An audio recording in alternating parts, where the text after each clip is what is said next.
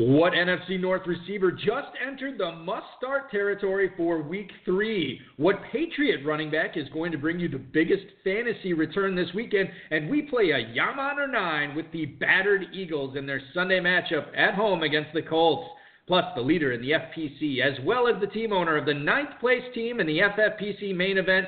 Kay Coulson joins us to dish on David Johnson, riff on Ryan Fitzpatrick, and much more. We've got a great show for you. Dave Gerczak is here. I'm Eric Balkman. Stick around. Your high stakes fantasy football hour starts now. Once upon a time, not long ago, when people wore pajamas and lived life slow, justice stood, and people were behaving like they ought to good. There lived a little boy who was misled by another little boy, and this is what he said. Me and you tonight, we're gonna make some cash, robbing old folks and making the dash. They did the job, money came with ease, but one couldn't stop. It's like he had a disease. He robbed another and another, and a sister and a brother. Tried to rob a man who was a DC undercover. The cop grabbed his arm, he started acting erratic. Broadcast live and heard around the world. You are now listening to the most entertaining hour of radio on the planet. It's the High Stakes Fantasy Football Hour presented by MyFFPC.com with your hosts Eric Balkman and Dave Gerczak. The High Stakes Fantasy Football Hour is your home for football analysis from the best fantasy players in the world. And now, because no one else was available, here are Eric Balkman and Dave Gerczak.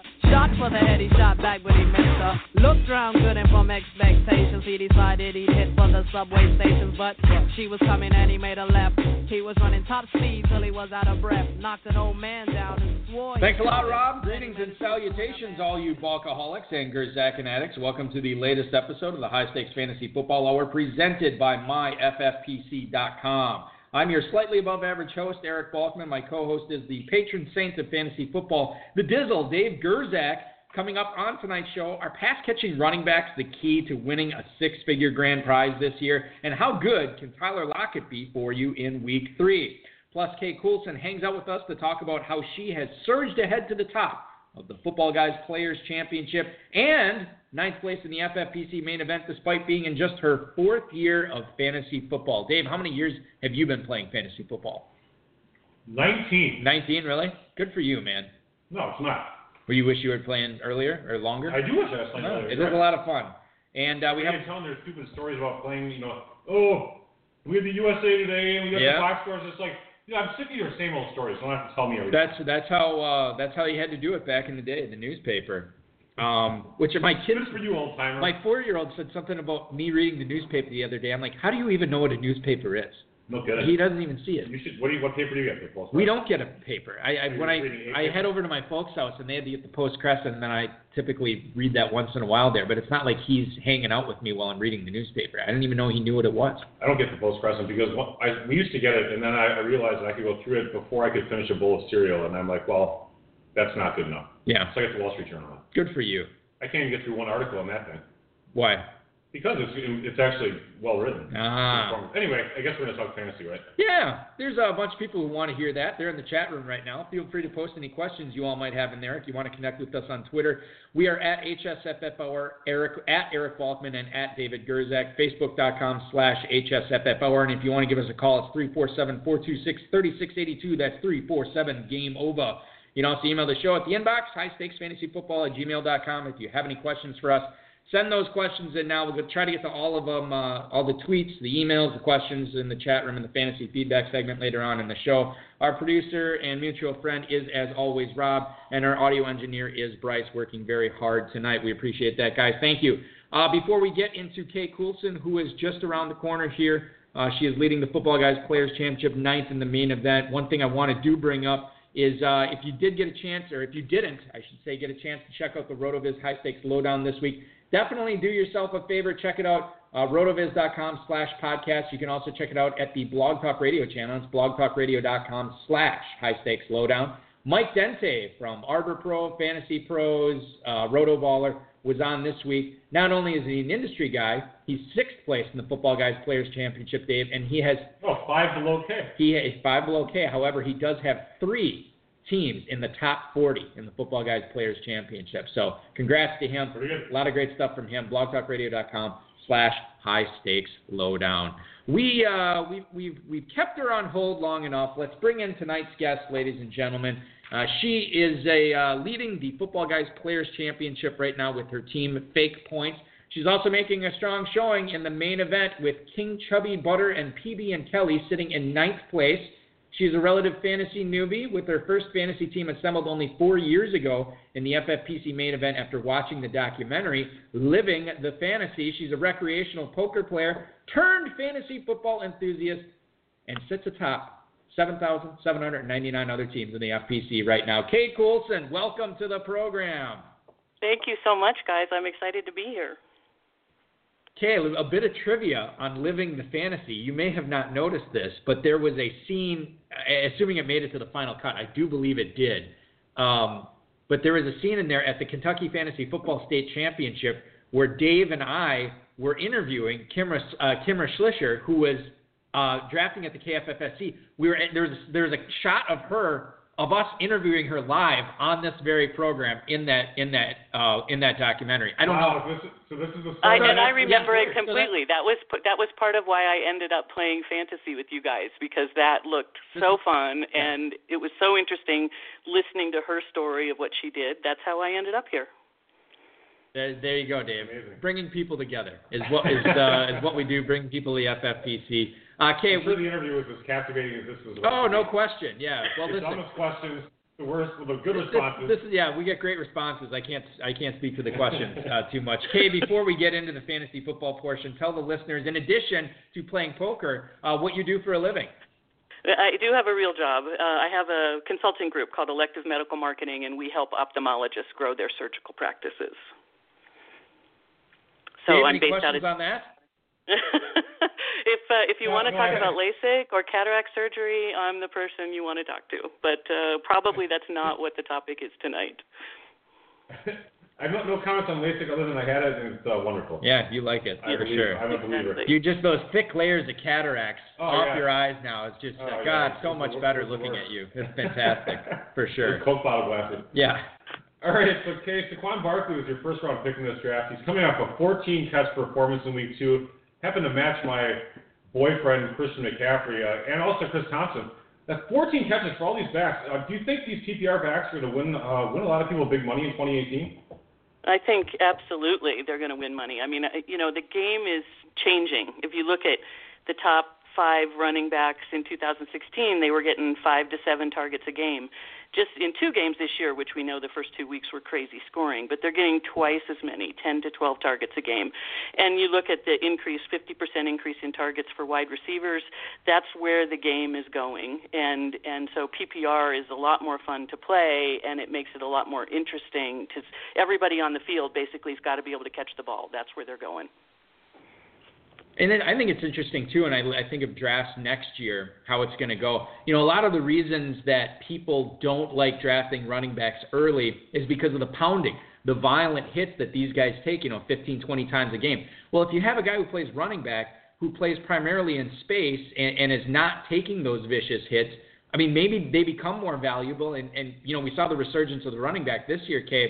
We could see even more pass catchers rising up you know, round two, round three, round four, you know, for these guys that went in like round seven this year, it may not be that uh, all that out of the ordinary next year to see all these pass catching running backs going early. I think so. I mean, I think all of us felt like running back by committee makes it really hard to draft. But running back by committee says I can get number one or number two because they're going to get kind of equal rotation, and we're not so vulnerable to losing a whole team because of injury. And I think it makes the whole season more interesting. Okay, congr- I you got to tell you first of all, congrats on on leading the Football Guys Players Championship. I always say this, you know, I know it's early in the season, but to lead a national competition like this at any point is certainly a testament uh, to your fantasy chops and and certainly something to hang your hat on. So congratulations on that. You made a lot of sharp picks, obviously, in this draft. You get Saquon Barkley, Michael Thomas, who's been flat out crushing it, uh, Juju Smith-Schuster, who's been amazing so far. You also loaded up on some reserve running backs in the back end of your draft that have actually already been paying some pretty good dividends for you. How typical when you look at your draft uh, your drafts over the last few years? How typical is it when you get to those double digit round picks that you're using them on running backs like T.J. Yeldon, like Bilal Powell, like James Conner, you know, sort of these guys that all they need is the opportunity and, and they can be a, a top 12, top 15 uh, running back. Is this typically how you like to use those double digit round picks there? No, I think you know this speaks to me only playing fantasy for four years. I'm really learning how to try to draft better, and I think the situation over the last few years is I get guys that are sort of okay on the bench, and maybe they're five or eight points, but it, it the key here was try to get guys that have the potential to be 15 to 20 point guys because that's the only way uh, we're really going to be in the money at the end. And so it was looking for those, and I spent more time paying attention to the depth charts, which I had not done before. Previously, when I was drafting, I would just look at the rankings. And so I was really paying attention to uh, RB1, RB2, wide receiver 1, wide receiver 2, making sure that that happened. The, the guys we got, Yeldon, Powell, Conner. I mean, those were sort of an interesting story because I drafted fake points on September 2nd, and that was the next day. Le'Veon Bell was supposed to report, and so nobody was really paying attention. And he went in round 14, and I took him. I was paying attention to him and to um, Kelly, John Kelly, in case something would happen to Bell or to Gurley.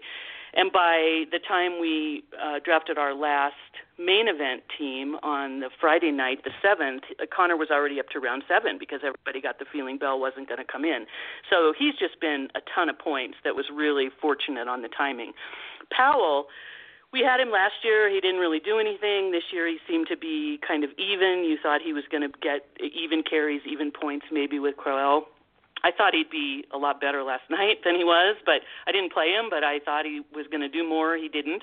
And then Yeldon, we had Fournette last year, so we had some experience with Fournette with injuries. And the sense was Fournette's never going to make it a whole season. Let's make sure we have Yeldon because he'll get a lot of carries. So it just happened to fall in our favor for this team.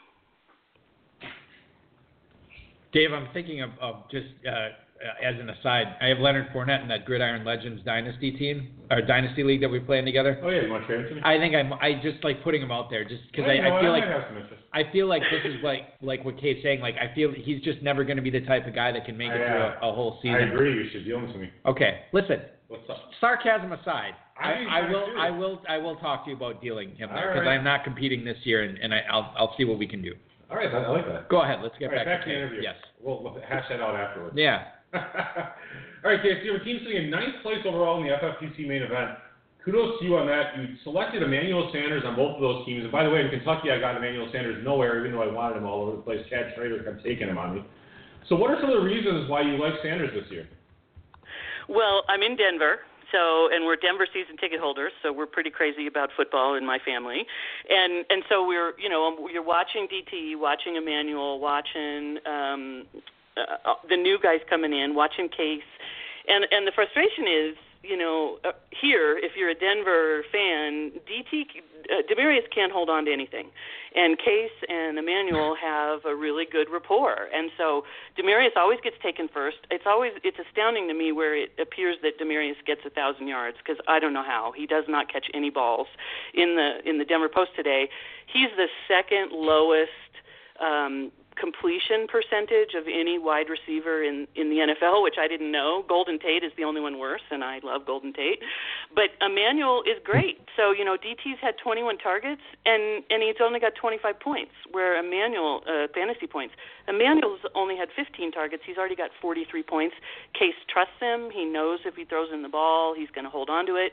We go to the games it's usually red zone in the morning, and then if Denver's in town, we go to the game in the afternoon or the evening. And so it's always nice to have a hometown person to cheer for, and Emmanuel was our guy this year. Okay, as long as we're talking Broncos with you, uh, let's get to it. There's one in the chat. Well, uh, let's. I'm going to get to Bourbon City Ballers in, in the chat room. Ed, Kevin Williamson had a question about uh, Denver running backs, but as long as we're talking about receivers, let me ask you a question uh, about uh, Demaryius Thomas as well as Courtland Sutton. Thomas yep. Uh, I, I don't know if he's playing with, with some sort of an injury this year. I looked at some of the, the catches, some of the drops he had, and it's just like I can't believe he's missing. Like almost like he needs bifocals or something that he that he's misjudging. Maybe he needs LASIK. Maybe he needs LASIK. this is the key. This is listen. You should get your marketing. I'm, you, you, you know, it's some, Von, it's Von Miller who has terrible vision, but he won't have LASIK because it's his glasses are sort of part of his look. I think the issue with Demaryius. I mean, it's a really good point. Demaryius has not been good since he got the big payday. And I think it has to do with he's just not willing to be hit. And I don't fault these guys. I mean, I think we're seeing the game change underneath this with CTE and the co- concussion protocol, but he's not willing to be hit. He's not paying attention to that. And I just don't think he's ever going to be what he was. I you know, he's being replaced by these other guys. Okay, that's perfect because this is my next question for you. He is a $14 million cap hit next year. If he does get released, I would imagine that Courtland Sutton is going to be a big or have a big time role in this Denver passing offense. The early, ret- I mean, everything I've read about Courtland Sutton thus far has been really, really good. Is he going to live up to this hype? I mean, is he the type of guy that could be the number one quarter or number one quarterback, number one receiver for this team for years to come? Absolutely, absolutely. He's that good, and he's. You're going to see, I think, even through the rest of the season, that DT will gradually. There's going to be an injury to DT, and then it'll be Emmanuel and Courtland. And having Royce and having Philip Lindsay in the backfield, and the the ability for those two guys to kind of alternate, I think Courtland Sutton's going to be. I, I wanted him on some of my teams. We didn't end up getting him, but he's going to be good. Uh, let's switch to the Denver backfield. Bourbon City Ballers in the chat room wants to know if you would be okay starting both Royce Freeman and Philip Lindsay, whether you know it be your two running backs or maybe two flexes or what you know having both of those guys in your lineup uh, this week. As as I believe Denver is taking on, uh, they are on the road at Baltimore this week. Would you It's be okay? Would you be st- okay starting Freeman and Lindsay? No, no, not at all. I would absolutely. Philip Lindsay. So I went to CU, and so I- I'm really passionate about Buff football too. Philip Lindsay is just this spark plug, and he finds a way to get open. He finds a way to score. He brings unbelievable energy into the huddle. He's the guy that's gonna get the points, and I think Royce is gonna be good. But but it, everybody's amazed that Phillip is really outperforming Royce right now. The only place I'd really be starting two guys on the same team is something like AP and Chris Thompson. I would not do it for Denver, and I wouldn't do it against Baltimore. Okay, so there you go. Don't I mean it's not a good week to implement the uh, the dual Denver running back strategy, according to the uh, ophthalmologist marketer to the stars, Kay Coulson in, in, uh, I love in that. glorious Denver, Yeah. Colorado. That's great. Kay, uh, we're talking with Kay Coulson, who's leading the Football Guys Players Championship right now, ninth place overall in the FFPC main event. On both of those teams, Kay, and you alluded to this earlier, you have John Kelly sitting there on both your rosters. Have you considered releasing him knowing that Malcolm Brown's actually been running ahead of him as Todd Gurley's backup? Or do you know that, uh, or do you believe that if Gurley does go down, John Kelly's talent will trump Malcolm Brown, and, and Kelly will actually still be the guy that you'll want to deploy in your starting lineups if you lose Gurley? Absolutely. That's exactly what I think is going on. So Malcolm Brown is just there to sort of give Gurley some a, a breather now and then. And I think the interesting thing about Gurley is I, I think he's going to wear out. I mean, there's sort of two things going on there. There, he's going to wear out, and they're keeping Kelly fresh. Don't run him in and out. I mean, he had a great preseason, and and I hope Gurley doesn't get hurt. I don't have him, but I hope for everybody else he doesn't get hurt. But Kelly's going to be the guy that comes in fresh. I mean, Gurley's had 108 snaps this year, and that's versus 92 last year in the first two games. That that's on track to do to have 900 snaps in a game. There's only one back that gets that. That's Bell. And and if you look at everything going on with concussion protocol and this sort of committee work with the running backs, I think going forward, if if you really pay attention to snap counts, they're going to keep those guys all around 600 snaps over the course of the season. So there's just these guys that start out superhuman for a year or two, taking 50% more snaps than the rest of them. Their bodies just can't take it. And so I'm holding on to Kelly because I've learned my lesson in the past where I had guys sitting on the bench that were zero points for eight weeks, and at some point I decide I need to trade them because I'm trying to get somebody else um, uh, for my dollars. And and I'm not going to do it this year. If Gurley would go down, this guy's going to plug right in and be a lot of points. I like I it. want to. I is got another sort of topic about that that I think is going to be kind of a big deal. It's a little bit off topic, but I'll, but I'll I, I want to see what you guys think about this. You know, we didn't uh, last year. I don't think we had teams that had a bye in week 12, did we? I think all the byes were done by week 11. Yeah, last, this- last year the NFL didn't do it. Yeah, and so this year, and and of course, if if I had had a number one pick, I would have taken Gurley. I didn't, and I've got four teams, and I didn't have Gurley anywhere. But the thing that was really worrying to me is Gurley, uh, the Rams have a bye week 12, as does Kansas City. And I think, you know, this sort of goes back to your question of who's going to make you money in the running back core. Is it the lead guy or is it some of these other guys? All these people that have Gurley stacked with the Rams defense or with Goff the people who have Mahomes stacked with Hill, they're going to hit week 12, first week of the playoffs. And and we really tried to structure our team this year not just to win our league, but to try to really make some money in the playoffs. There, I mean, how do you replace those guys when you get to week 12 in the first week of your playoffs? You're going to lose a lot of points on those guys, and I think week 12 byes are going to loom large uh, in the season this year on who makes real money. I totally agree with you, Kay. This was something that I felt was actually not talked about a lot in the pre-draft process, and I, w- I was actually surprised. I thought more people would bring it up. You know, it's not like it was, you know, Cleveland and say the Jets who who had the Week 12 byes. It was two teams with significant fantasy uh, producers on both squads. I think if you look at, uh, or if you talk to a lot of the high stakes players out there, um, they they often will structure their teams based on not necessarily who has the best matchup in Week 12, but avoiding guys who who will for sure not be playing that weekend. You know, right. when, it, when it comes down to to the opening week of the playoffs. So I think you make a really good point there. And we may, you know, there's there's a the other line of thinking out there is. Which oh, is my line. Okay, go. You know, Dave, I'll let you make this point. Well, I would just say my, my point would be that I would still take that sub player, and that I would feel comfortable that if, if Gurley's a 20 point player, you should you probably will have a third number three running back that is a 10 point back at worst, maybe better, whatever. Let's just say you lose 10 points and the odds of you losing your Week 12 matchup by 10 points or less invariably are not that good. I mean, my opinion has always been that you're either going to kick the crap out of that person or you're going to get smoked.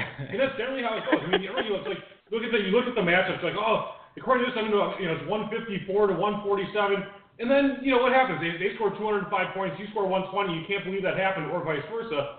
But so my, my point is that maybe only like 15% of the time, 20% of the time will that come into play. It might even be less than that, but again, that's just my take and I've never had it happen to me. And I guess if it happened to me and I lost, I'd be like, God damn it! Why over, did I take over, early? Yeah, you overcompensate for it, like Yeah. in, Yeah, in I, to I mean. I, I'll tell you, so. for us, the last two years that's happened, where it's come down to either a point or two points in making the difference. I mean, it's so small and it's so frustrating, and you think, how can this happen? So we tried to think about that as we drafted this year. And and you know, it, it may not be an issue because we're at week two. A lot of things are going to happen with injuries going forward.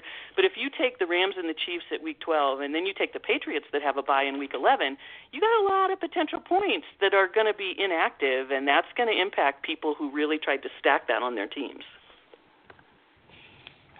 So now we've been talking about young stud running back. Spry. Let's talk about Marshawn Lynch, who didn't even play for a whole year, and Adrian Peterson, who uh, you know got suspended and who knows Who how long also he was doing. basically didn't play for a year. Yeah, also sat out for a year. So you got him. Then then the eighth and tenth rounds, two starting running backs. Uh, and you know AP's killing it. Lynch is looking all right. So do you think high stakes players are guilty of you know falling you know going gaga for these young running backs? You know like Nick Chubb, Ronald Jones. You know I'm guilty of that myself. Sony Michel. Sony Michel. Penny. Yeah, I mean any of those guys could end up still doing well, except for Rojo probably. Uh, but you think they're Yeah, guilty of know- letting aging running backs with a little bit left in the tank? They're slipping too far.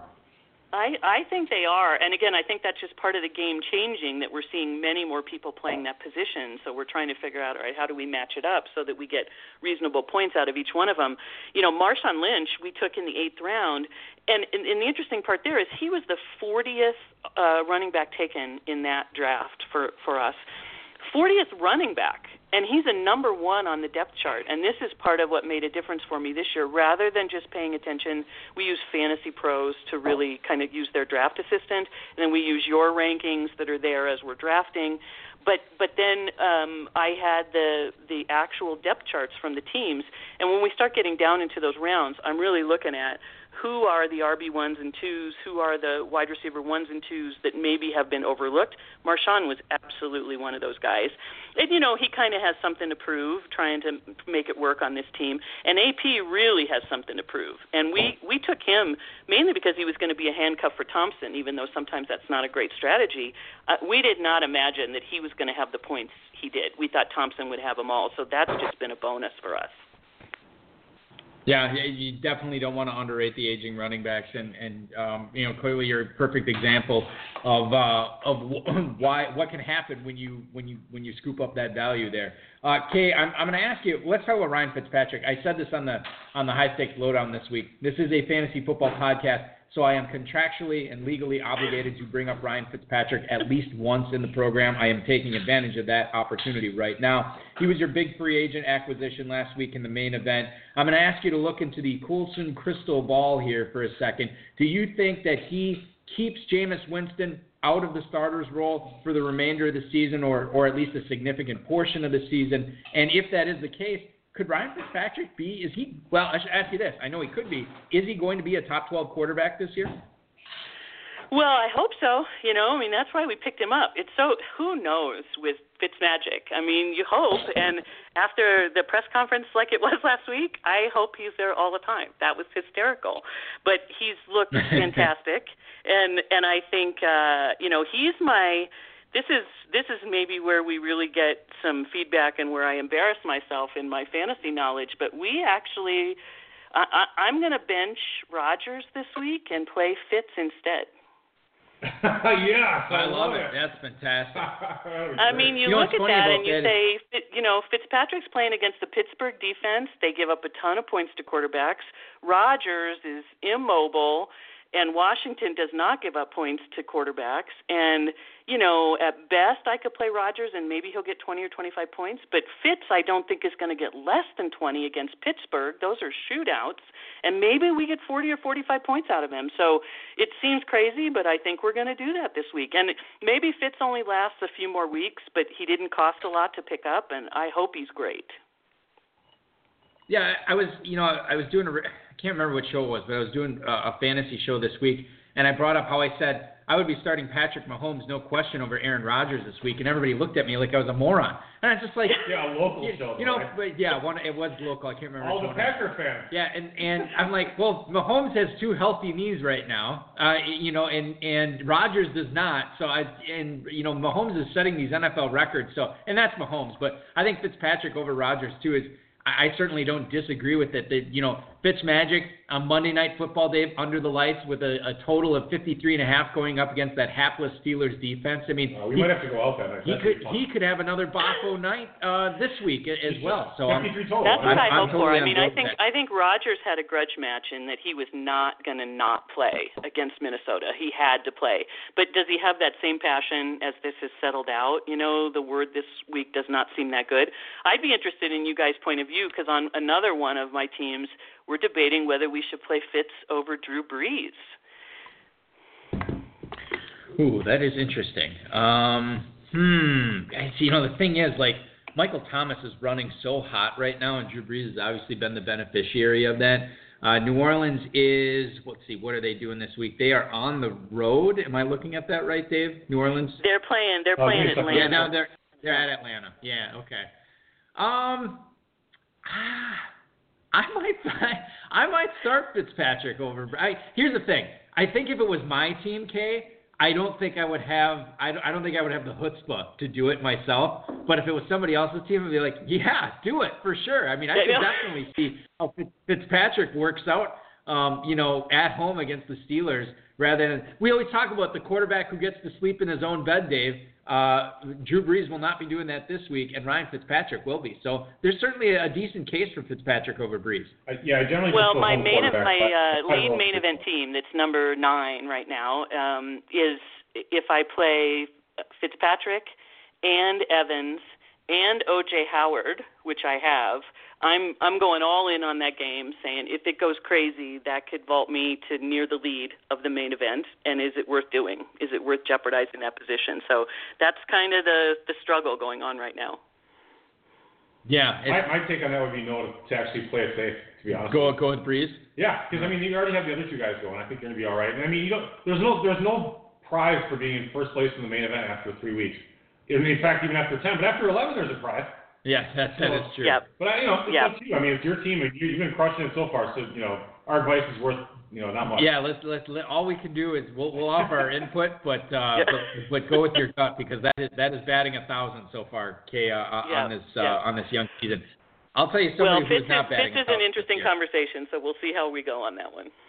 Exactly. Yes. Dave, go ahead. Well, speaking of bad coaching, Mike McCoy's the offensive coordinator for the Cardinals, and good God, he doesn't know how to use David freaking Johnson. One target through two weeks. Is that right? I don't know if that's right. Is Whatever that it accurate? is, let's yeah, Yeah. pretend it is. It's, if it's wrong, who cares? Um, will he start resembling the player we remember from 2016? Will Sam Bradford get pulled for Rosen? I mean, at least the Browns did it. They supposedly had no choice last night. Uh, what do you think about David Johnson going forward? Yeah, I have PTSD from David Johnson because we had uh, the number two pick on on the main event team last year and took him, and of course, you know, halfway in the first game, he's gone, and we never could recover. We ended up having two teams, but that team we just we had we didn't do well. So I'm really skeptical. Was really skeptical about whether he would come back and and you it's terrible you know. I you listen to matthew berry and and he says everybody who owns david johnson is walking the plank. And and i and you know other opinions i've read said there's there's no hope for there's no hope for johnson there's no hope for fitzgerald there's no hope for that team unless there's rational coaching. And it's crazy when you look at their numbers. I mean they're just not on the field for offense at all. They're on the field half the number of snaps that that somebody like a Pittsburgh is. There's no way to get any points. So is it a problem because the run game doesn't get going and so the pass game can't get going or are you not passing enough so that you can't back them up off of the run game? You know, it looks like where they're really falling down is on the passing side from where they were a few years ago. But I, I have I don't have anybody on that team and on uh, on Arizona and I don't want them. I think they're going to be a disaster. Well, I think that's the lesson you learn, and you take you can look at the Buffalo Bills as well. And if you if you envision a team being dysfunctional for the year, being a four and twelve team, and let's say they were six and ten or seven and nine or eight and eight before, but you look at the Cardinals, you look at the Bills, and you're like, this team is just going to be awful this year for whatever reason. With the Cardinals, it looks like the quarterback situation and the coaching, and that just it, it, it goes it spirals. It's quarterback to running back to wide receivers. It's the whole offense. And it just becomes this dumpster fire, and there's no reason you want to be involved with any of that. Right. And the key is really trying to predict it before the season. I think we did it with the Bills pretty well. I don't know if we I don't know if we warmed people up on David Johnson all that much.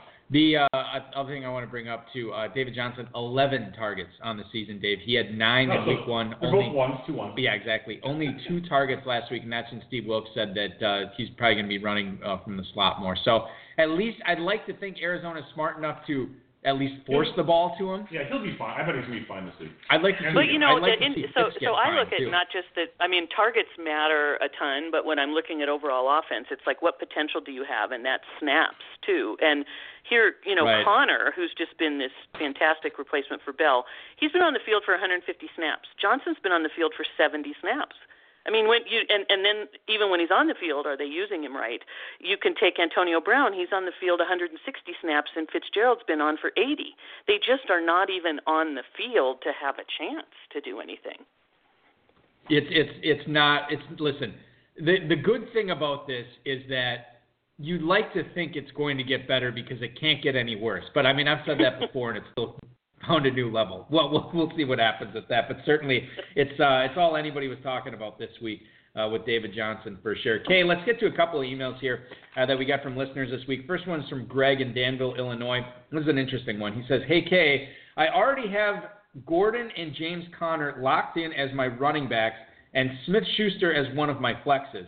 So I can only play Fournette at home versus the Titans or Giovani Bernard at Carolina. Which back should I start? Nice work in the main and F, F, excuse me FPC so far. That's Greg in Danville, Illinois.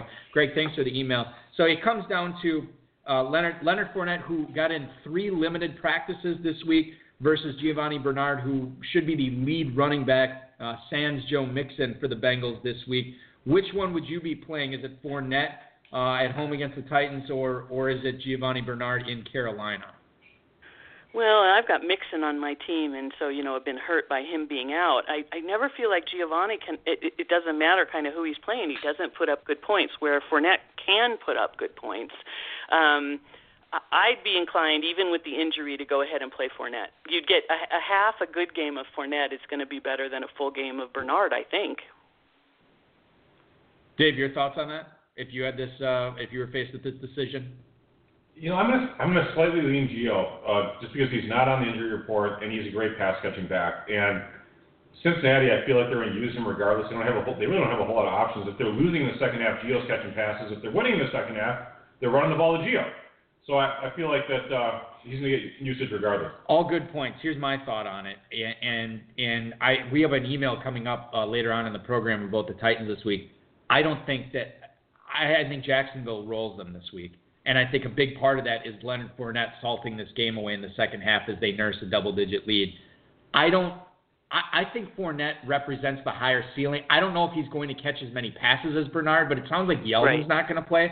So maybe some of those catches will go to Fournette as well. I would actually lean towards Fournette over Bernard. This, I think this is a great situation to be in to make this decision. Probably either starting both if you can. Well, I mean, that, but if you look at, he's already got Mel. Would you start either of them over Melvin Gordon or James No. Conner? I mean, that's no, you can't No. do that. um, and then this FPC. and uh, yeah, I'm assuming. And Juju Smith-Schuster is one of his flex. I mean, you got to play Smith-Schuster on Monday night against Tampa, right? Oh yeah, Juju, Ju- Juju's. I mean, he had, what, he had 19 targets last week. It was I mean, insane. Yeah. If you, if you can't start out with 19 targets, I don't. e- I don't even know what. I'm almost thinking. Greg Greg from Danville, Illinois, just wanted to brag about his roster. Yeah, you know, Greg. I'm going to be sitting either Fournette or Gio this Screw you. Greg. Enjoy your championship. Get lost. Exactly. Yeah. Moving on to Ray in Santa Barbara, California. What's up, Fake Points? Who would you start if you were me in the Footballguys Players Championship this week? Devin Funchess hosting Cincy or Tyler Lockett getting the Cowboys in Seattle. Thank you for the email. Ray in Santa Barbara, California. Uh, receiver question here. Is it Funchess or is it Lockett for UK in this scenario? You know, I have neither of these guys on any of my teams, so I'm going to defer to you guys. I have no idea on those two. Dave, do you have any thoughts on it's it's Funchess um, getting the Bengals at home, or it's Tyler Lockett also uh, getting at home the Dallas Cowboys? And Doug, by the way, Doug Baldwin already ruled out for this game.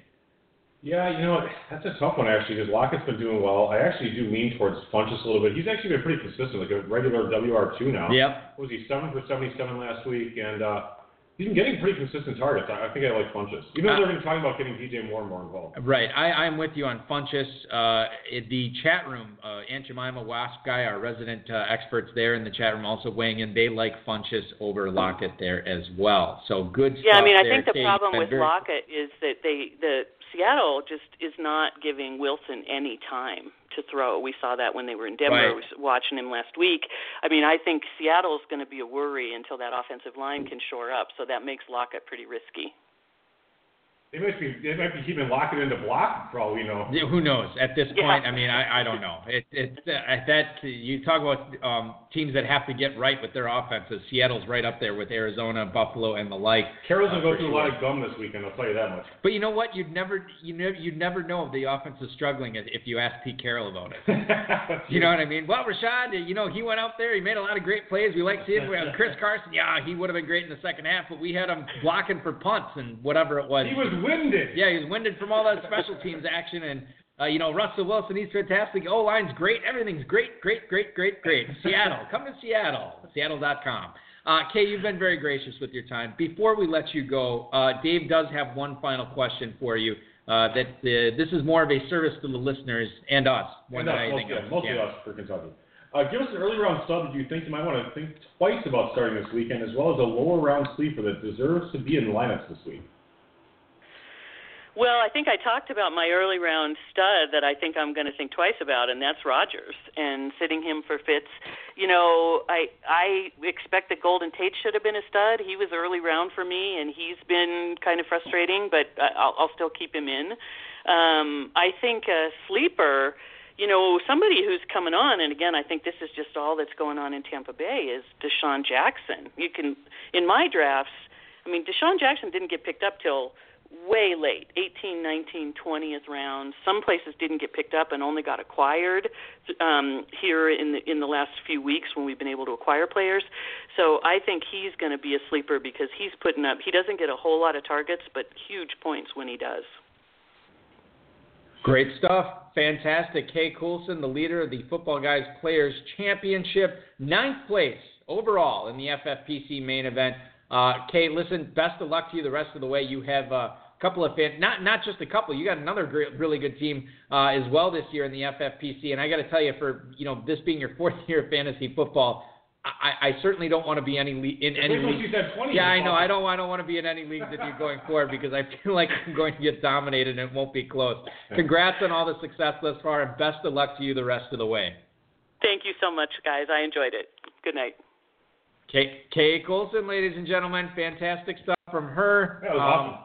Yeah, and, and honestly, if I'm ever, and here's the great thing, Dave, if we're ever in the Mile High City in need of some sort of, um, you know, when, when we're uh, climbing a mountain, if we're ever in need of some sort of uh, prescription goggles, we, we will go to Kay and say, hey, what ophthalmologist do you recommend here? And she'll give us a bevy of choices. You know, honestly, if I'm going to be in the mountains in, in Colorado, I'll probably want some non-prescription ganja, not the goggles. Yeah. Well, maybe we can get both. Kay, can you recommend somebody who sells Where's weed where's and and a great prescription for for my eyes? Hey, uh, I was gonna I forgot to bring this up to you before. Um, maybe this is just me. I don't think it is. I think other guys do this. Um, do you ever, when you know you really have to hit the head bad, do you ever time how long it takes you for your urination to complete? well, I don't know why you're bringing this I'm up. bringing this up because I want to tell you something. Just Yeah, I, thought- I thought we've talked about this privately in the past. yeah, I'm bringing it up on the like, show. You know, like, you know, yeah, like you go to like a pack room and then you're like, wow, I wonder if this is like, like the top ten longest, you know, whizzes I've ever had to take. Right, right, right. And that's honestly Brewers games is where I've always had my I, longest. I imagine. I had my longest non-professional sports venue one this morning. I, I, I told you last night. I, I went out running after this after the Thursday night game, and I got back and I was hungry, and I had this uh, this uh, pepper steak, um, or not pepper steak. It was like steak and peppers thing, and I I put it on a tortilla and I put some salsa on it, and it, it was the salsa was way too hot, and I ended up pounding like four glasses of water. You know, a combination. Of, no, last night Oh, when I got done running. I, I was it was a combination of like being dehydrated from running, and then also the the salsa was too hot. And you weren't even drinking it all? Four, no, I did not have any alcohol. Four glasses of don't even believe it. four glasses of water, and then I went to bed. Right. Right. I woke up this morning, Dave. I couldn't even stand up straight because I had to pee so bad. I go to the bathroom. I set my phone down on the counter, and I hit start on the stopwatch. Two minutes and thirteen seconds. You actually, you actually used a timer. Because I, I That's just a little bit. I because I woke up. I'm like I'm not going to be able to mentally do this right now. I'm still half asleep. I haven't had any coffee. So you went and, minutes. you, and you sat down on the toilet. No, I didn't sit down because I wasn't drinking, so I wasn't worried about breaking my nose again. So I thought I thought it was I thought it was fine. So two minutes and 13 seconds this morning. It was Oh, man. insane. Yeah. Yeah. Congratulations. Thanks. I don't what, what to tell you. I just I thought you'd be more impressed. Well, I mean, I'm impressed. I'm impressed. I mean, it, it's, it's pretty good. I've been dying to tell to tell this. I couldn't. minutes and 13 seconds. Uh, you know, Wasp guy says no way. Um, Wasp he says he was a bladder of a Cadillac. Yeah. a Cadillac. Yeah. By the way, when we go to Kentucky, I'm like the one kidney little like 13 year old kid. But I'm like, we're 40 minutes in and I have to take a leak already. To go to the gas station. Can- hey, can we stop? Hey, hey, anybody have to go to the bathroom? That's me. I think where it came from was I used to re- uh, referee. I used to umpire these little league and, and pony league and Babe Ruth uh, games when I was in my 20s. And some of these teams were just ill. They they should not be matched up against each other because one was really good, one was really bad. This happened a lot. They have a 10 run rule? I would say yeah, I would, but I would take swig. There was no like limit of how many runs you could score in an inning though. So if you have like 20. Yeah, and I, I would like take swigs of water or Gatorade or whatever. I'm the umpire. They're not going to stop the game for me to jog all the way to the bathroom, throw one, come back. You know, like that. That's not going to happen. Right. So I'm doing everything in my mind to, to, you know, and it was a mental thing. You know, just to. to Did you, hey, did you ever did you ever call someone out who was actually safe because you had to take a no? I never did that. I never because I wouldn't have been. You're out. I, listen, I make the right calls. Close enough. I'm going to the. I, I made the right calls and I still got enough grief from that. So there's no point in me intentionally blowing calls. So anyway, um, I think that's where it came from, and I just started. I started, you know, coating my bladder with like I'm like I got the Wolverine bladder coated with adamantium. You know, nothing seeping out of there. Well, no, you know, no one's listening anymore to the podcast. I Sorry. hope enjoyed your Move on. your piss comments for five minutes. Thanks to football guys, Roto World, Roto Pass, and Rob for tonight's rundown. Larry Fitzgerald listed as questionable for Week Three against the Bears. Two limited practices uh, on Thursday and Friday after he completely sat out on Wednesday. Steve Wilks says he's going to be out there. He may not be 100%, uh, given that he did miss uh, last week's action uh, in the second half. Dave, are you considering sitting Fitzgerald at all, given the state of his hamstring and the offense in general? Uh, Arizona, I'll just tell you this right now. They are going up against. Um, why can I never find this? I am just the worst when it comes to this. I, I, I literally just okay. You're like a memori- memorization thing. Yeah, well, okay, so they're at home. It's, I knew they were against the Bears. They're at home. Any chance? And the Bears' defense has actually been uh, a little bit Yeah, underrated so far. pretty darn good actually. Um, okay, so it's not being They underrated. got Vontae Mack no matter what, his name is. Uh, Khalil Mack, are you considering sitting Fitzgerald in any of your leagues? You know, the thing about Fitzgerald in in the leagues I have him in is I don't really have like a a close option. You know what I mean? Like I don't have like, oh, let me uh just roll off this guy, no big deal. Yeah. So I'm probably starting him. It's mostly in dynasty, but um, I would if I could bench him, I would probably look to it. I mean, it's a 38 and a half total. They're five point dogs. Quarterback sucks. Fitz is hurt. Um, I don't know. Where, where's the good news? You know, I, I don't see it really. Okay. Let me ask you this. This is the. I'm with you on Fitzgerald, where I don't have a really good option besides him. How about this though? This is the one that that is only it's close for me. Would you play Larry Fitzgerald at home against the Bears, or would you play, assuming he's active and he plays in a noon game at Kansas City, Marquise Goodwin? Ugh, I don't. You know, I don't really own Goodwin anywhere, so I don't really have a good. Uh, Kyle Shanahan says he's expected to be a true game time decision. and what's what was his injury again? He missed last week. It was a hamstring. Right. Yeah, I think if I mean if Goodwin's if he goes out and plays, I think I would actually not. I, don't think that's a bad choice to consider Goodwin. If Okay. he's if he's if they say he's good to go. I mean, I am considering him. The question is, do I play him? Yeah, I mean, sure. Okay. Thank you. I appreciate that. Marvin Jones, moving on, Dave. Who? Marvin Jones, Oh, Kenny Golladay is backup.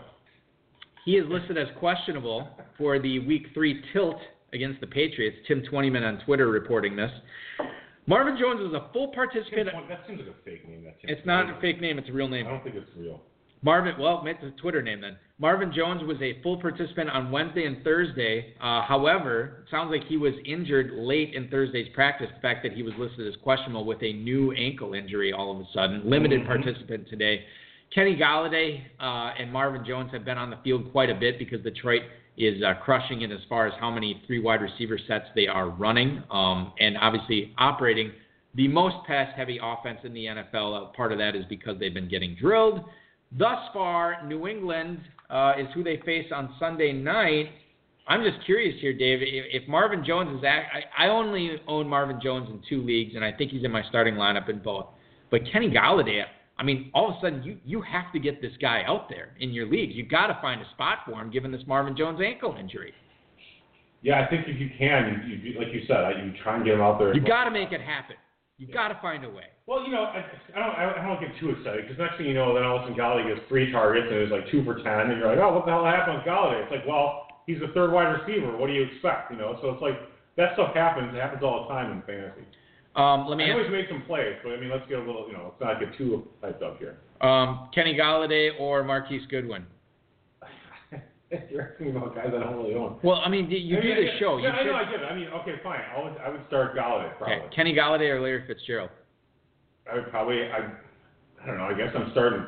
If I know Fitz is playing and I know Goodwin's playing, I'm starting Goodwin, then Fitz, then Golladay. So I guess I'm reversing That's my how original decision. that's how you rank it. Okay, Goodwin, Fitz, Golladay. So you like? Oh boy, I think I'd play him over all of them. Ga- Golladay. I don't. I, I think that's being a little bit too reactionary. I mean, you, know. But Golladay's been great so far. It's not like yeah, he's. Fitz has been great for his entire goddamn career. Yeah, but but 16 but freaking years. He's we- a Hall of Famer. that is. I'm not here to talk about the past, Dave Gerczak. I am here to talk. Christ, I am. I. I am talking about. I am talking about the here and now and the future, and that is Kenny Golladay. I am playing Golladay over Larry Fitzgerald this week. I don't care. It is going to happen. This is what's great about it is a high. Sunday night and Monday night games, Dave. I don't. I'm no math major, hmm but I think if you combine the over unders and you add them up in both those games, it comes out to a robust 423 and a half. So I think you really got to find a way to get both uh, Golladay. You got to get Golladay out. Well, so just, I mean, just, uh, this is from our, our buddy Evan Silva, Roto, Roto, um, Roto, World. Roto World. Yeah, Yeah. Roto Wire, Roto, whatever the hell they're. Uh, Golden Tate had 28 targets. Kenny Golladay 21 through two games. Marvin Jones only 17 actually. Right. So you know Golladay is out targeting Marvin Jones. I think that's important to, Yeah. recognize. I mean, it's the over under is I think 53. You know, 29 and a half to 22 and a half is what you projected game score to be if you went right on the over under. That's a high scoring game. It's prime time too. So More on that game later. We're going to talk about that more. Let's get back to Marquise Goodwin. Uh, I'm, I misspoke earlier. It is not a hamstring injury for Goodwin. It is a quad. He is listed as questionable for Week Three against the Kansas City tweet, uh, tweets, the Kansas City Chiefs, as according to David Lombardi on Twitter. So Goodwin, it sounds like he's going to have a chance to play. Now, if he doesn't go, Dave, this is a noon game. If he does not go, are you more than I'm. I, thank you. okay, moving on, ladies and gentlemen. I'm sorry. Can't get this analysis from anywhere else. Guys like Pierre Garcon, George Kittle, Dante Pettis, are any of these guys more exciting to you? Guys that you would look to deploy if you know Goodwin is going to be out again? Me personally, I think Garcon is the only attractive guy here. I think if you own George Kittle, you're playing him or sitting him regardless of what Goodwin does. And Pettis, even if Goodwin misses, I can't play. Feel free to disagree or agree with any of that.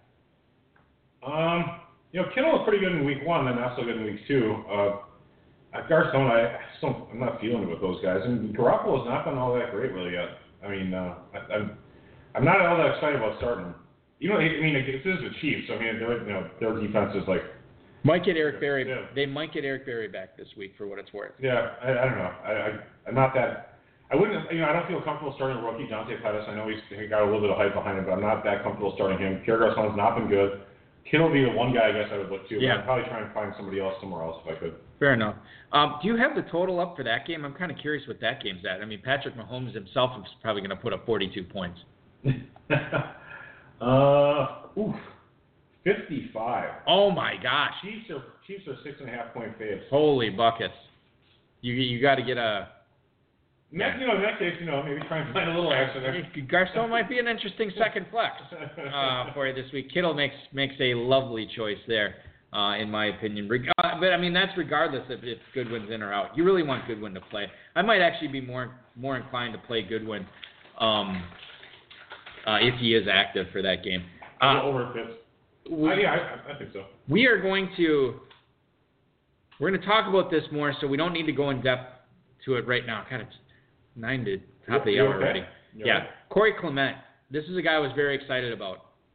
What? If he doesn't play, who the hell's playing? Exactly, and and we'll get to that. But he's listed as questionable. This is an addition to the injury report this week uh, against Week Three. Uh, excuse me, against the Colts in Week Three. Tom Pelissero on Twitter reporting this. He was added to the injury report today, limited in practice. Reportedly, quote, should be fine for Sunday. uh, his status is reportedly a precautionary one. Jay Ajayi, Darren Sproles already ruled out. Dave. Who the who's the trainers? Who's doing the stretching over in this? In this I believe the Chargers training staff is moonlighting over. They uh, they're, they're no, they're helping Philadelphia out here. Guys, stay off the leg extensions and leg pro machines. Yeah. They're not good for your knees. Um, Wendell Smallwood, Josh Adams. Did you put any bids in on those guys tonight? No, I didn't. Yeah. I should have I should have previewed the show for. Apparently, yeah, yeah. You should the have looked. time ever. You know, a lot of Josh people. Adams just gets interesting. A lot, a lot of people don't like he was elevated off the practice squad. A lot of people who are in the industry, they don't look at the show rundown, the show topics until right before the show starts. Dave looks at it 12 minutes into the show. Yeah, that's start the first it. time he he looks I at like it. it to be fresh. Yeah. Well, congratulations, mission accomplished. Wendell Smallwood, Josh Adams. Who do you like more this week? It sounds like Adams. If if Clement is expected, or if if he is missing, I believe that is a is that a one o'clock game? That is a one o'clock game. Yeah. So you'll know. Um, I guess Smallwood would probably be ahead of Adams, but I mean Adams' talent level is better. I don't know how how comfortable you'd be starting either one of them, but I like. I, think- I think Adams is a really good back actually, and overall, I'm, I'm surprised. I could see Adams in four years starting for some team somewhere. I Wasn't, actually wasn't the big knock on him the the injury aspect that coming out yeah, of Notre yeah, Dame? yeah, they thought they thought it was he, not a not a not not like an Ajayi injury where like bone on bone, but just Right. like he was injured coming into the process. Yeah, just just he just couldn't stay healthy. I'm fine with with a guy like that because when he's running hot, you play him, and when he's hurt, you don't. I know R.C. Fischer from FF Metrics, College Football Metrics, loved Josh Adams coming into the process, and uh, I think that's notable. You know, R.C. Fischer's he loved David Johnson coming out. Right. I mean, not many other people were all that enthusiastic. He had David Johnson as like a first round caliber pick coming out of Northern Iowa in the third when he got drafted in the third round. If you had been listening to him at that time, which I had done a little bit but not enough, I mean, you'd have had him. Yeah. He also Did, had Jordan Matthews, so I guess that was you know. did you get any David Johnson in Dynasty when he came out? yeah, a little bit. Actually, I think I'm in two spots. Nice work. Yeah, whatever. Dalvin- I don't hate it though. Dalvin Cook uh, and his hamstring listed out for Week Three against the Bills. Thanks to Adam Kaplan on Twitter for this. He was only able to work off to the side and practice throughout the week. That's Dalvin Cook, not Adam Kaplan. Uh, Dalvin Cook said he'll play, but Mike Zimmer ruled him out for the matchup against the Bills on Sunday. Uh, he says uh, he exited with cramps prior to the Packers' overtime session in week two. He's played 74% of the Vikings' offensive snaps so far this season. Dave, 16 and a half point favorites are Minnesota against Buffalo. Latavius Murray looking pretty darn attractive right now to get in your lineup. I would have. I, I don't. There's. I'd have to have an amazing team to bench Latavius Murray in any league where I start two running backs. Amazing. One, one flex. I mean, he's a top ten back. I mean, 16 half point favorites. Give me a better situation this week in the NFL to start a running back that's going to be running the ball in the second half than Latavius Murray. Let There me is in. none. All There is right. none. Let's put this to the test. This is going to be fun. Would you rather play Latavius Murray or David Johnson? Also, you want to start Latavius Murray? Oh, here we go, people. This is going to be fun. Get Buckle, ready, get ready for it. buckle up for this ride.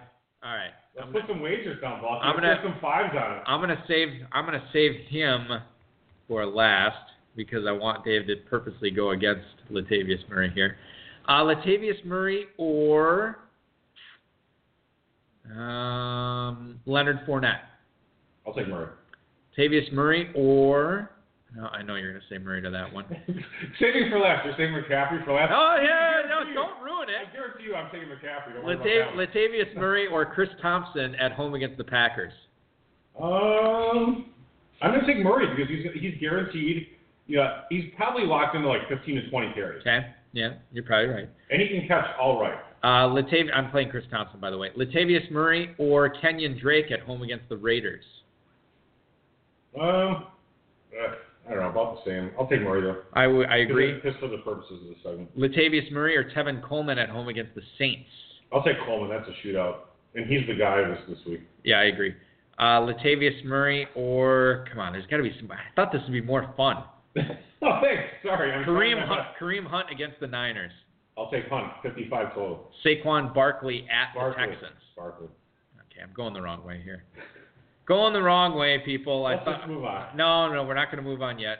Uh, Latavius Murray, I'm going to do two more. Latavius Murray, or no, I want to talk about him later. Latavius Murray or or Alex Collins at home against the Broncos. Um, I'll take Murray. That Collins game could be one of those like 17-10 games. Good point. All right, and uh, yeah, let's just wrap this up now. This is not as fun as I thought it was going to be. Latavius Murray or Christian McCaffrey. well, Murray, right? Fine. I guess I'll take the 14 catches last week and only needs 5.7 or something like that to break the all-time running back record for receptions in a year yep. per game. Your tweet was fantastic about Christian McCaffrey this week too. Uh, you know, I, love, I just love McCaffrey. I That was such great. a great player. That was fantastic. Uh, all right, let's move on to uh, fantasy feedback here, ladies and gentlemen. Uh, Rob, don't play it because we're. I'm trying to keep these shows to an hour, and it never happens.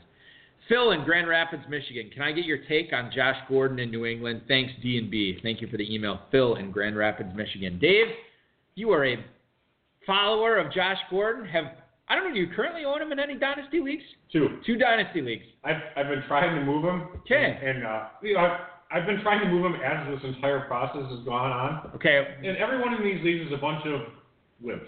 Okay, I get it. Now listen to this. The process has entered the New England phase. Yeah. What offers have you sent or gotten for him since he's been traded? No offers sent, no offers gotten. And I put him on the trade block. Everybody's on a waiting phase. You are not playing him this week, I'm assuming. That's correct. I mean, we don't even know if he's going to be active. Um, as you look at Josh Gordon from a season long scope, there are 14 games left for New England. I'm going to set the over under on games played at nine and a half for Gordon. Are you taking the over or under? I'll take the over. Okay. I'm going to set his I think that trader said 10, right? The, the trade said he had to have 10 games Yeah. played. Yep. I'm going to set his total catches at 60. Are you taking the over or under? Under. Really? Mhm. Oh, that, that was quick. I, I thought I was being a little generous. Well, I guess I was being generous if you're taking the under in 60 catches. Yeah, yes. It's 60 for the rest of the year? Yeah, something? yeah. New England has 14 more games. Thank you very much. Um, no, I'm just, I'm just thinking, I, Yeah, I think I, I'm gonna still stick with under. Still stick under. Because there's, you know, I still have the, the whatever percentage of him just flaming out for whatever reason or getting cut for Okay. whatever purpose. Uh, touchdowns. I'm setting at six and a half. Over or under? If I was betting, I would take the under. I actually kind of think I would take. I think, as far- even the receptions, I actually think he might get over. But if I'm betting, I'm actually betting on the under at both of these. 800 receiving yards. Uh, I would take the over on both. Oh, okay. both, both betting and actually my just take. And so, I mean, with those numbers, the rest of the way, if if you throw out the first two weeks of the season, that's probably a top 25 receiver, right? Yeah. Fr- yeah. fr- I guess fringe top 25, maybe top 30 is, is better. Here's the thing about Gordon is it's not. He's very unlikely to be close to those numbers. He's likely You think he's going to shatter him or not come close at all? I don't know about Shadow, but he'll probably be over them or he'll be well below them. Yeah. I don't know which one it's going to be. Okay. I I've heard the that his ceiling is from more than one pundit out there that his ceiling is Randy Moss 2007. Well, I mean, you, I mean, you look at him, and he's like insane. I mean, he's like hardcore ripped, right? You mean, you look at him, he's like looks fantastic. Yeah. It's not like, you know, if you look at some people, you look at like Jameis Winston, it looks like he just got drunk the night before, right? He's like, he's may puffy, puffy, fat, whatever. Gordon looks like. Took an Uber to get a burrito I mean, like if Gordon's drinking and smoking pot, God bless him, because he looks amazing. Yeah. I don't know how your body can look like that when you're such a so-called addict. I don't Right. think he has. I know he has some mental health issues, possibly, probably, whatever. But I, you know, I'm, I'm cautiously optimistic, even though I've been trying to steal him. Here's the other thing that I think works in Gordon's favor. The Browns traded Are- are him stupid. traded him to the Patriots. so I, I think there is there's something there, Dave. There is something there. Yeah, if there, you know, if there's two kids who always trade baseball cards, and the one kid always ends up with the good baseball cards, and the other kid ends up with the crappy ones. You and need to stop trading. He puts them in the spokes on his bike by the time it's over Yep. with. Uh, you roll with the one who always gets the good cards Yep. at the end. Um, what does this do for the rest of New England pass catchers? Rob Gronkowski, Julian Edelman, Chris Hogan. Are you significantly dinging any of those guys, or is it basically business as usual for those three guys? Um, that's a good, that's an interesting question. I guess it's so hard to predict Gordon's Can long-term impact. I, it's tough for me to say. I leave, I leave Gronk alone. I think Gronk's Gronk. I agree. Yep. Uh, Hogan maybe gets impacted. Edelman too. You know. I think Hogan get, get, gets the biggest impact here. This is a guy that had never caught, had even caught 60 passes in a year before, so I think he's easily pushed to the side in this offense. Julian Edelman, as long as he, you know, shows that he still has it. I mean, I'm thinking that 70 catches the rest of the season for him when he comes back is, is probably attainable. And I just, you know, I don't know how Hogan fits into all this. I think he would be my bust guy. Well, it's tough because Hogan has to deal with Edelman and and uh, Gordon. Exactly. So yeah. Let's move on. Can either of you guys make a case for starting any Titan this weekend in Jacksonville? Tony in Huntington, New York wants Sure. to. Dion that. Lewis. Dion Lewis, okay. Make the case for Dion Lewis this week, Dave, as uh, they go to Jacksonville. Well, they're going to be losing, That's Yeah. probably true. and they're going to probably have to throw. That's also probably true. And Dion Lewis is the guy who catches passes. I yes, So if you're in a PPR league, you want the guy who catches passes when you're losing in the second half against a really good defense uh, to just throw in during the comeback. You, Are- may, you may get as high as 10 targets, 6, 7 catches, okay. 50, 60 yards. Maybe snaps, snakes a touchdown in there. Who knows? I'm not even going to bother asking you the question because I'd be framing it for a layup for you. But I think when you're talking about Marcus Mariota, who said this week he's, quote, waiting for his nerve to wake up, it's easier for him to dump it off than push it down the field to the likes of Johnny Smith, Corey Davis, Taywan Taylor, Rashad Johnny Matthews. who? Johnny Smith. We shouldn't mention Johnny. A guy who catches nothing shouldn't even get a mention. Yeah. Unless you're dog. Uh, anyway, a, a tight end with no targets, to borrow a Game of Thrones reference. A tight end with uh, no targets has no targets. What Um, are you saying? You, you're not starting your boy Corey Corey Davis? You know what's interesting about your, this? Your tout boy Here- Corey Davis. Can I? I'll get into this. So I did the Appleton Trophy Fantasy Football Show, which you can hear every Thursday night at 5 p.m. Central, live on uh, 95-3 and 99-1 The Score, uh, FM, AM 1570. And of course, you can always go to thescorewi.com, download the podcast there, Hey, including mine uh, Rothbard. You get that? in- that including the show with Leo and Balky, which uh, airs weekdays at 2 p.m. Central. The podcast So is terrible. now on Apple Podcasts. So you can check that out. Did you get that down? Did you write that down? Anyway. We were talking. We were actually talking. I was talking about Corey Davis off the air, and I said, you know, you still got to start Corey Davis, and they're looking at me like, no, you don't need to start Corey. I'm like, yeah, you really do. And I looked at the one league that I had Corey Davis in this this this week, and bench. and I know you're starting. I'm Oh. like, no, I, I can't start him this week, and I switched it. I started James White and, and started Oh, Corey yeah, Davis that's as a as a flex. Yeah. So yeah, I'm not benching. I'm I'm not start. The only league I'm starting Corey Davis in is a dynasty league where I'm you know basically rebuilding, and I don't have another great option um, behind him. So You know, like Robin Williams said to Matt Damon and Good Will Hunting, you know, it's not your it's fault. not your fault. It's okay. Yeah. D- Let's, Not, hug, let's hug after. not you, Dave. Not you. Don't mess with me, man. Not you. Anyway. So yeah, I guess you make a compelling case for Dion Lewis. I'm not playing Mariota, Smith, Matthews, Taylor, uh, Davis with an asterisk, and then uh, John or uh, Derrick Henry. I'm not playing option. Yeah, there you go. Uh, okay, here's an interesting one. Isn't it still over yet?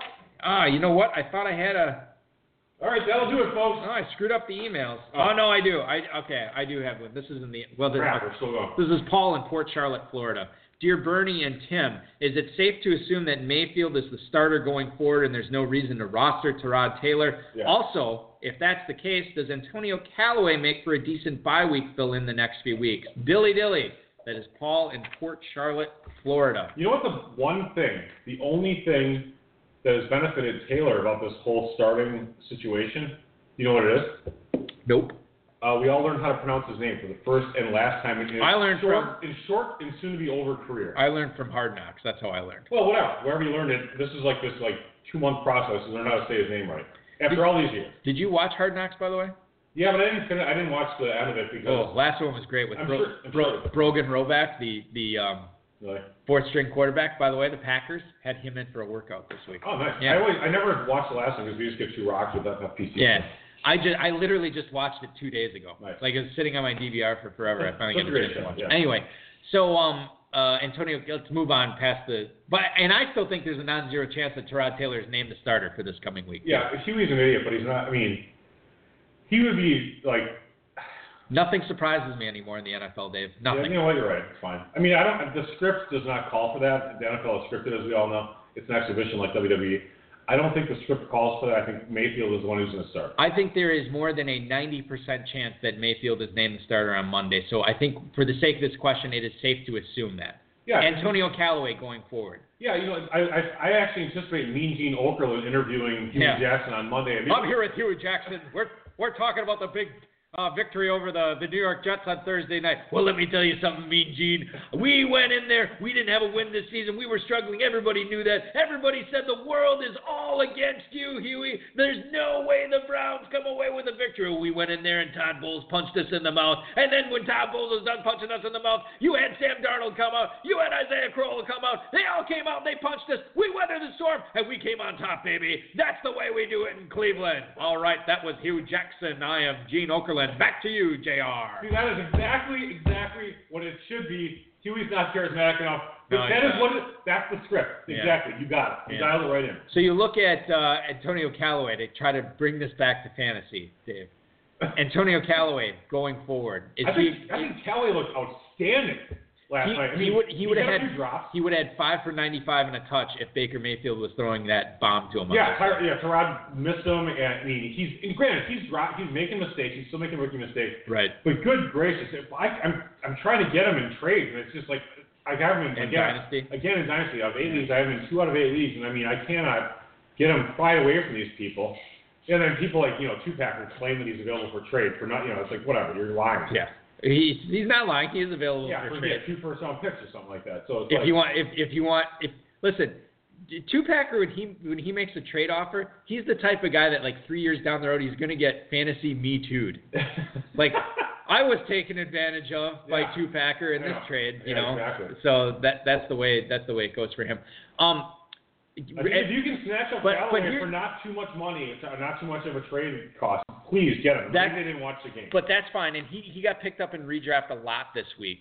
So my question to you is, going forward, when the bye week gauntlet hits, which I think starts next week, Callaway to me, if you're looking some for somebody to fill in as your second flex in FFPC, you could do a lot worse than Antonio Callaway with Mayfield throwing to him. Yeah, I mean, I would really prefer for him to have one good game before you roll him out there, but I really think that there will be a lot of quality teams playing Callaway in the late stages of this season, and quality teams that are going to make the playoffs and do well. Right. He's a really, really good football player. He actually had a high phenom score as well. Uh, RotoViz's uh, phenom score. Uh, it was one of the one of the better ones out there this year. He- Here's what's interesting to me. What if he can't keep his nose clean and they I- have to let him go? Then what happens? You know, it's, it's the funny thing about that. I, I feel I get the same kind of vibe with Callaway that I did with what I did. Tyreek Hill? Yeah, Tyreek Hill. Yep, like totally. it's like okay, you had this incident. You you know you had you Tyreek Hill, excuse me. Yeah. I'm not. Tyrod. Taylor. Yeah. But yeah, where okay, maybe you know this happened, and you know Hard Knocks actually showed something when they were talking about Landry and like and uh, whatever the Todd Haley. Yeah, Todd Haley is like you know get this kid, you know like Take him you know, under your wing. Yeah, and stay you know stay. Let him stay with you. Yeah, exactly. Whatever. Larry it. Fitzgerald would do it. Because Haley, see, Haley sees how fast he is, and I Yeah. think there was an ESPN stat that said that Callaway had the fastest time time in week two, ran like 21 plus 21 an hour. pl- plus miles an hour. Yeah, Yeah, the exactly. second fastest wide receiver running Yeah. uh, that week. And you, you look at Callaway's face; he actually has a little bit of baby fat. He could probably actually lean out just a little bit next Maybe. year. Yeah. That's it's he's a, he's an interesting cat, man. We'll we'll pay attention to him going forward. All right, Dave. I'm gonna have Rob wheel out the uh, the old Yaman or nine button Oh machine my God, we're here. still I know it's ridiculous, but we we have two more emails. Dan in Salt Lake City, Utah. Hey guys, so many changes for the Eagles this week. Could you play Yaman or nine with the skill guys for me? So Dave, I'm gonna be the button pusher as I am wont to do on this show. You can go ahead with the Eagles skill position guys. And I will tell you if uh, I'm starting them, a Yaman or a nine if I am sitting them uh, this week against the Colts. so hang on, I'm giving you them. Yep. So I mean, like All right, you know, Carson Wentz. all right. Nine, nine, nine, nine, nine, nine, nine. Not playing him his first week back. I don't know how mobile he is, and his his weapons are severely depleted at this point. With the quarterback depth, you can do better than Carson Wentz in week three. All right, we'll make this one easy. Uh, Ajayi and Sproles. Well, don't. That's too easy. Okay, fine. Nine, nine, nine, Corey, nine. Corey Clemente. If he's active, I'm playing him. I mean, he's in for a heavy workload. You've got to get him in your lineups if he's active. This is a game that I believe is a one o'clock game. Yes, it is. So you will know. And if he is active, you play him, and I believe he will be. All righty. Zach Ertz. No Mack Hollins, no Mike Wallace. Alshon Jeffery probably going to miss again this week, although he was limited in practice. There's going to be a lot of targets for Zach Ertz this week. All right. Nelson. Yeah, No question. Number one receiver in this offense. He's going to get a lot of targets against that Indy uh, secondary as well. All right. Then let's get a little bit deeper. Shelton Gibson. Nine, nine, nine, nine, nine, nine, nine. Totally forgot he was on the team until you just said that now. All right. Jordan Matthews. Just Nine, nine, nine, nine, nine, nine, nine. How fast can you do a knee transplant? That I mean, that's the question here. Like, can can we get him a fresh pair of knees before Sunday? If that's the question, it turns. Or if that's the the answer is yes, then he turns into a Yama. Wendell Smallwood. I I mean, this is this is The, a weird one The to. Phillies Eagles defense. All right, hold on, hold on. Let's do Wendell Smallwood. You will, not, and I don't feel like this is cheating. If Corey Clement is somehow marked, if he is if he is playing, Nine, nine, nine, nine, nine, nine, All nine. right. and, that, and that's that's how I'll leave it at that. Eagles defense. Um, What? Come yeah, on. that's probably good for a couple of turnovers. Jake Elliott. All right. I I am playing Jake Elliott in a couple of leagues this I week. would have. I would uh, think Yeah. you would be good. Any more? I don't think there's any more. There's one more. There's one more I'll bring up. Dallas Goedert. Yeah, that's the one. Oh, come on. Nine, nine, nine, nine, nine, nine, nine. That's the backup. Even in an FFPC league, I, I can't. Uh, he could be the number three target out there for all we know. Um, but uh, I, I still cannot play him. Agree or disagree with any of those egregiously? Otherwise, we can move on. Oh, that's good. Last email. Todd in Wallingford, Connecticut. Out of Burkhead, Michel, and White, who is the correct back to play this week at Detroit? And then he does this. Hashtag blowout factor. Todd in Wallingford, Connecticut. Thank you so much for the email, Todd. I don't think there's any other New England running back that's worth bringing up other than those three. Uh, so it comes down to uh, James White. I, I, again, they're all at Detroit this week. I don't know why I'm checking to see who they play. They're all in the same team as the as the email states. It's getting late, people. Um, so for me, Dave, I, I look at this and uh, I think the the one that is most attractive to me is James White for that pass catching ability. Even with Josh Gordon, uh, you know, probably uh, at least a 50-50 shot to play on Sunday. I'm still I still trust James White more than Michel, more than Rex Burkhead. Yeah, White is the player I would for sure try and get it going. Um, I'm kind of leaning Michel a little bit, oddly enough. Um, Really? yeah, for some reason I just get this little bit of a vibe over Burkhead. I'm just not feeling Burkhead as much, and I think that Michel. That's the guy they drafted earlier. I know that in some of the rank, you know, like if I look at Footballguys rankings here, I'm just pulling them up. Yep. They have Burke at 30 and Michel 39. But I, I might lean toward this Michel myself for some reason. I just get this get this feeling that they'd rather have played uh, Michel. Okay, let's get into. I, I want to get into this real quick. Oh boy. Rational coaching, Dave. That would dictate New England probably wins this game. They probably win it fairly handily. Hey, let's get the rookie Sony Michel. So, it is. Let's get the rookie Sony Michel some touches, right? We're not going to kick their ass probably. I think they might. It's at anyway. I get it. It's at Detroit. That's fine. It's also the defending AFC champions, um, with a kind of average at best defense. which they've always had. Um, so you have uh, Sony Michel. Hey, let's let's get the rookie in there. Let's show him the NFL, and maybe he'll pile up some points in the second half. That's rational coaching. Now let's talk about Belichick coaching. I believe New England wins this game. I believe New England wants to run it up on Matt Patricia because that is what Bill Belichick does to his old assistants. That's a good point. And I think Brady is chucking it around to Gronk and James White and everybody in the second half. White could probably end up with like double digit catches and a couple of touchdowns this game. And there's a there's a non zero chance that New England wins this game by more than three touchdowns. So it wouldn't shock me at all that Bill Belichick is still running the starters out there in a game that's already been decided halfway through the fourth quarter, running it up. That's my take on it. You and I are agree in agreement that White is the back to play, but you like Michel more than Burkhead. I like Burkhead more than Michel. yeah, there you go. Fine. Ladies and gentlemen, thank you for tuning in to this uh, epic, God, 75 minute episode. Give me a break. We got to dial this in, man. We got to be better. Um, nobody wants to listen to a 75 minute podcast. This is ridiculous. I want to thank Kay Coulson. Oh, yeah, God, it seems like we. I, I had her on three weeks She ago. was, yeah, she was on last week. She was uh, she was great tonight. I want to thank her for coming on the show. Great stuff from Kay Coulson. Best of luck to her the rest of the way. Of course, my thanks to Dave Well, Gerczak. like five five pisses according to uh, Aunt Jemima. Yeah. We've gone over. the FFPC, Rob Bryce. It was a two minute, 13 second piss. And of course, all of you for listening. We'll be back live next week, obviously at 10 9 Central with another great guest. Uh, wish best of luck to each and every one of you, not only in the main event, not only in the Footballguys Players Championship, but all your leagues this week in week three. Uh, your weekend officially starts now. This has been another episode of the High Stakes Fantasy Football Hour presented by MyFFPC.com that was broadcast live and heard around the world. Eric and Dave will be back next week with more analysis, interviews, and advice from a guest much smarter than they are. Thanks for listening, and we'll talk with you again next week. About to call your ass a Uber, I got somewhere to be. I hear fairy tales about how they gon' run up on me. Well, run up when you see me, then we gon' see.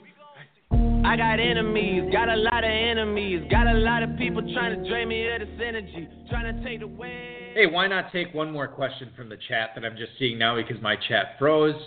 Wasp guy, Mr. Kern Reeve, our good buddy, who ends up with more FFPC points this year, Rex Burkhead or Sony Michel?